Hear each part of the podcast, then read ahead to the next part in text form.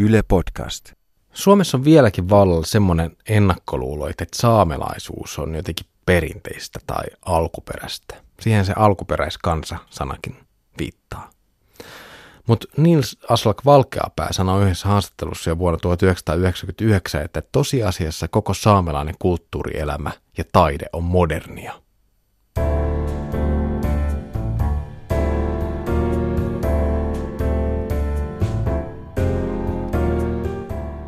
Tämä on Pietari Kookavi täällä kirjallisuuspodcast ja tänään mietitään, että mitä se saamelaiskirjallisuuden modernius oikein tarkoittaakaan. Mä oon Pietari Kylmälä, tervetuloa seuraan.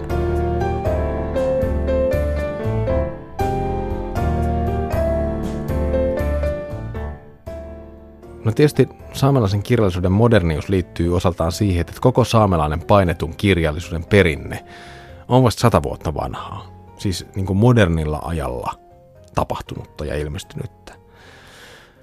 Mutta koko saamelaiskielten ja, ja kulttuurin selviäminen niin kuin nationalismin hallitsemassa 1900-luvusta on ollut monellakin tavalla epävarmaa. 60- ja 70-lukuja voi pitää niin kuin saamelaisen kirjallisuuden uudelleen syntymänä monellakin tavalla. Ja se tarkoitti myös saamelaisuuden ajattelemista ja löytämistä uudelleen. Et niin sanottu asuntolasukupolvi, joka oli pakko sulautettu suomalaiseen yhteiskuntaan, joutui silloin sitten niin kuin opettelemaan uudestaan myös oman kulttuurisen identiteettinsä ihan äidinkieltä myöten. Se on, se on hurja story. Ja näin myös kirjallisuus joutui taistelemaan saamelaisuuden selviämisen puolesta. Ja tämä on semmoinen asia, joka mun mielestä myös jollain tavalla niin kuin radikalisoi sen käsityksen niin kuin modernismista, kun puhutaan saamelaisesta kirjallisuudesta. Kirjallisuuden modernismi on ehkä etsitty niin kuin liikaa Etelä-Suomen kaupungeista, vaikka katse kannattaisi kääntää pohjoiseen. Vihdoin. Mä tapasin runoilija Ingermari Aikion Helsingissä jo muutama kuukausi sitten. Ingermari Aikio on kirjoittanut saamen kielistä runoutta 1980-luvun lopulta alkaen. Ja vaikka, vaikka hän on kirjoittanut teoksensa pohjoissaameksi, niin runoilijan työn aloittamiseen silloin 80-luvulla liittyi paljon tämmöinen laajempi kieliidentiteetin löytyminen. Mähän opin kirjoittamaan suomeksi. Mä en puhunut sanaakaan suomea, kun menin kouluun. Ja siellä taas tota, ei puhuttu saamea, vaan se niin suomalainen, suomenkielinen suomalainen koulu. Mä sitten tietysti kirjoitin suomeksi runoja silloin alussa. Sitten noin parikymppisenä tuli sitten se semmoinen jonkunlainen herääminen. Ja muistan, kuinka vaikeaa oli ruveta kirjoittaa saameksi. Olihan mä silloin jo niin koulussa jonkun verran oppinut sitten myöskin saamea kirjoittamaan. Opiskeltiin noin viikossa yksi tai kaksi tuntia mm. saamea. Se herääminen oli tosi voimakas, että mä haluan kirjoittaa omalla kielelläni. Ja aluksi tuntui, että ei niin kuin irtoa ja oli tottunut lukenut vain suomenkielisiä runoja ja sanat niin kuin oli päällimmäisenä. Mutta kyllä sitten kun kaivoi sitä omaa itseään, omia tunteitaan ja ajatuksiaan, niin koska päivittäin mä käytin saamea kuitenkin muuten, niin yhtäkkiä mä totesin, että vau, että nyt mä oon löytänyt niin kuin kotiin. Että kirjoitan todella sillä sydämen kielellä ja juuri siinä saameksi kun kirjoitan, niin siinä koen suurimmat niin kuin onnistumisen tunteet ja aivan, ah, tuntuu niin hyvältä vaan saa kirjoittaa omalla kielellä. Myös Ingelmari Aikion apuna oli Nils Aslak Valkeapää, jota on myös sanottu niin kuin saamelaisten kansalliskirjailijaksi. Silloin, kun olin yläasteella joku 3-14 ikäinen, hän vieraili sillä meidän koululla ja puhui siitä omasta runo, runoudestaan ja luki runoja ja ja sitä kautta niin mulle jäi semmoinen tunne siitä ihmisestä, että ikään kuin tuntisin hänet, vaikka en tietenkään tuntenut. Ja sitten kun itse rupesin kirjoittaa runoja, niin hän oli se ihminen, jolle minä lähetin ne runot. Mm. Ja juuri sen takia, että mukavasti tunsin hänet ja koin hänet läheiseksi. Sitten hän innostui niistä runoista ja neuvoja auttoi ja potki eteenpäin. Mm.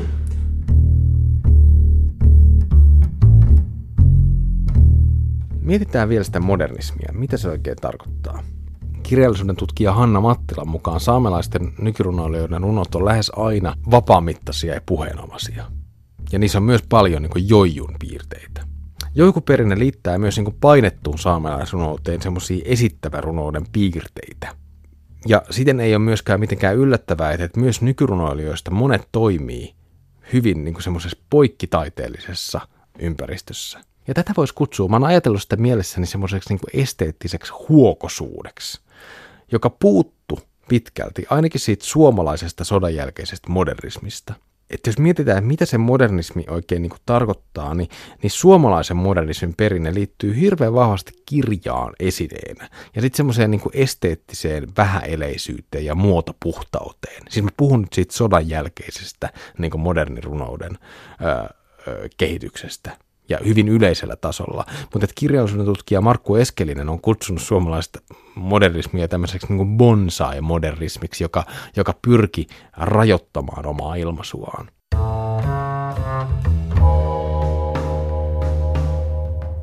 Mutta jos vertaa sitä tähän saamelaiseen, niin kuin saamelaisen runouden nousuun 70-luvulla, niin moni muistaa Nils Asak Valkeapää, siis saamelaisten niin just niin kuin kansallisrunoilijan 70-luvun joikaamiskiertueet hotellien yökerhoissa ja, ja, ja tosi monipuolisen muusikon uran ja kuvataiteilijan uran.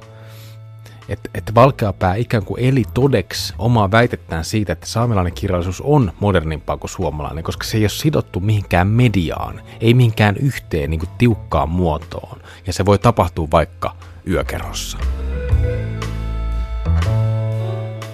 Myös Ingermari Aikio musiikki ja runoa yhdistävät äh, runoperformanssit on niin perinnetietoisia, mutta samalla tosi omalakisia.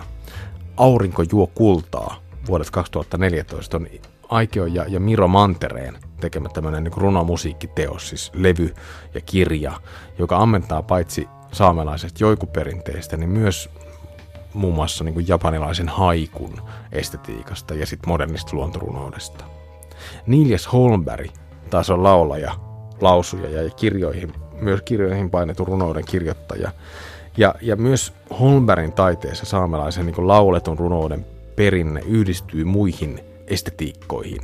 Popmusiikki lyö kättä niin kuin beat-runouden ja vaikka joijun kanssa.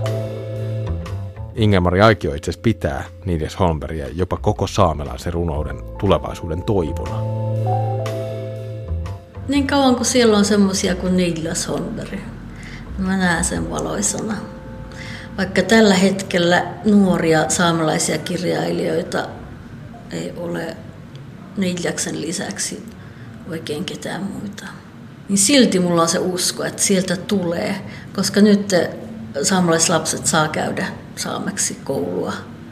Että se kieli on niin kuin paljon vahvempi kuin mulla oli silloin, mm. kun opin vain niin kuin suomea koulussa lähtökohdat on vähän erilaiset. Joo, kyllä. Kirjallisuuden tutkija Hanna-Leena Nissilä on tutkinut suomalaisen kirjallisuuden ylirajaisuutta.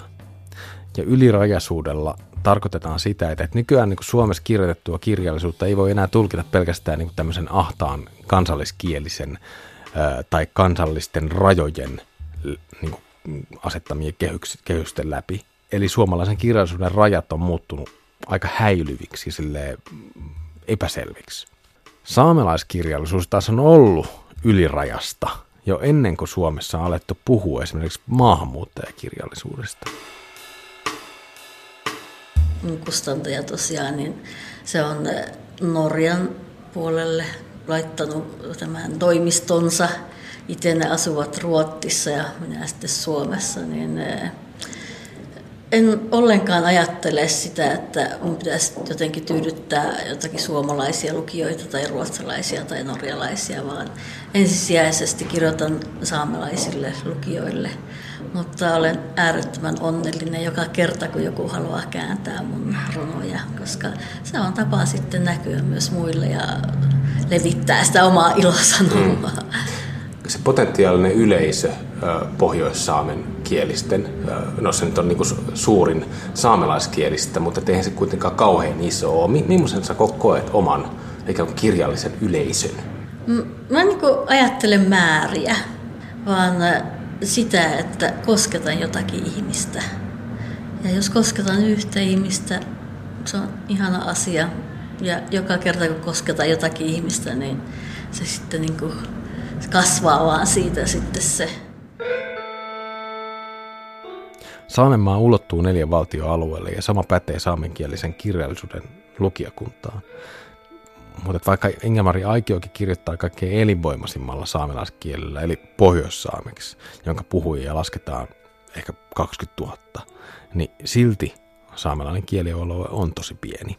Pitää tietysti muistaa, että, että, että saamelainen kirjallisuus on aika semmoisessa niin ehdottomassa marginaalissa Suomen valtion alueella julkaistun kirjallisuuden joukossa. Ja tämä aiheuttaa tiettyjä ongelmia, että, pienellä kielialueella tietysti se niin kirjallisen, vaikka kirjallisuuskritiikit, ne on aika harvassa.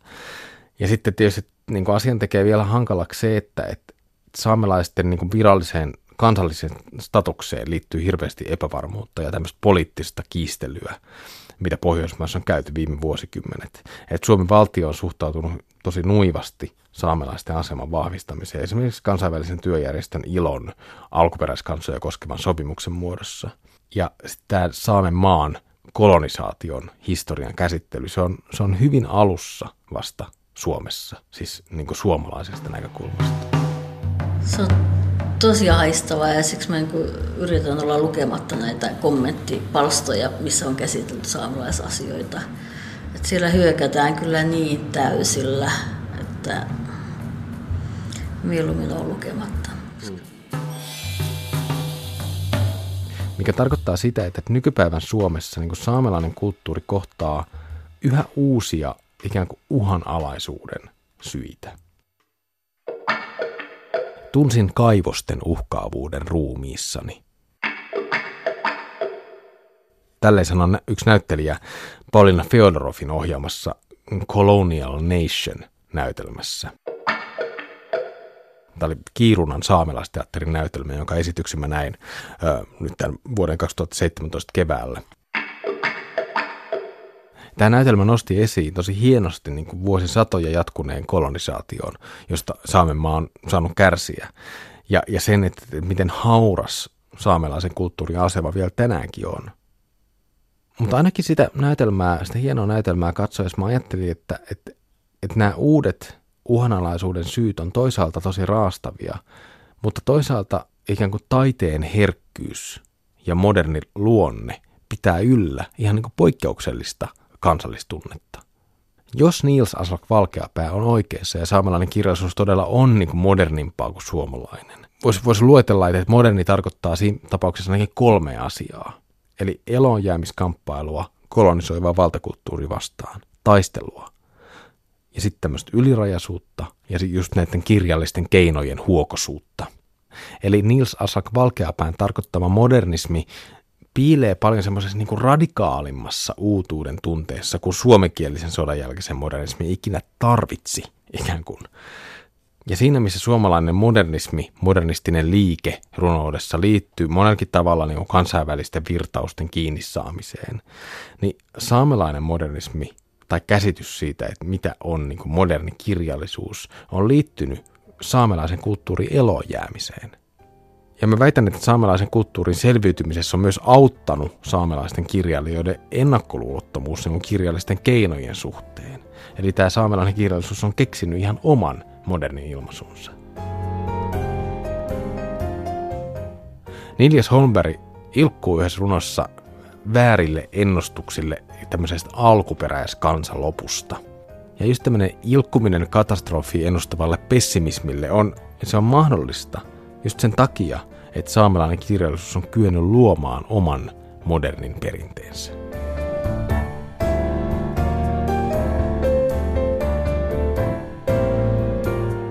Tämä oli Pietari K. kävi täällä kirjallisuuspodcast.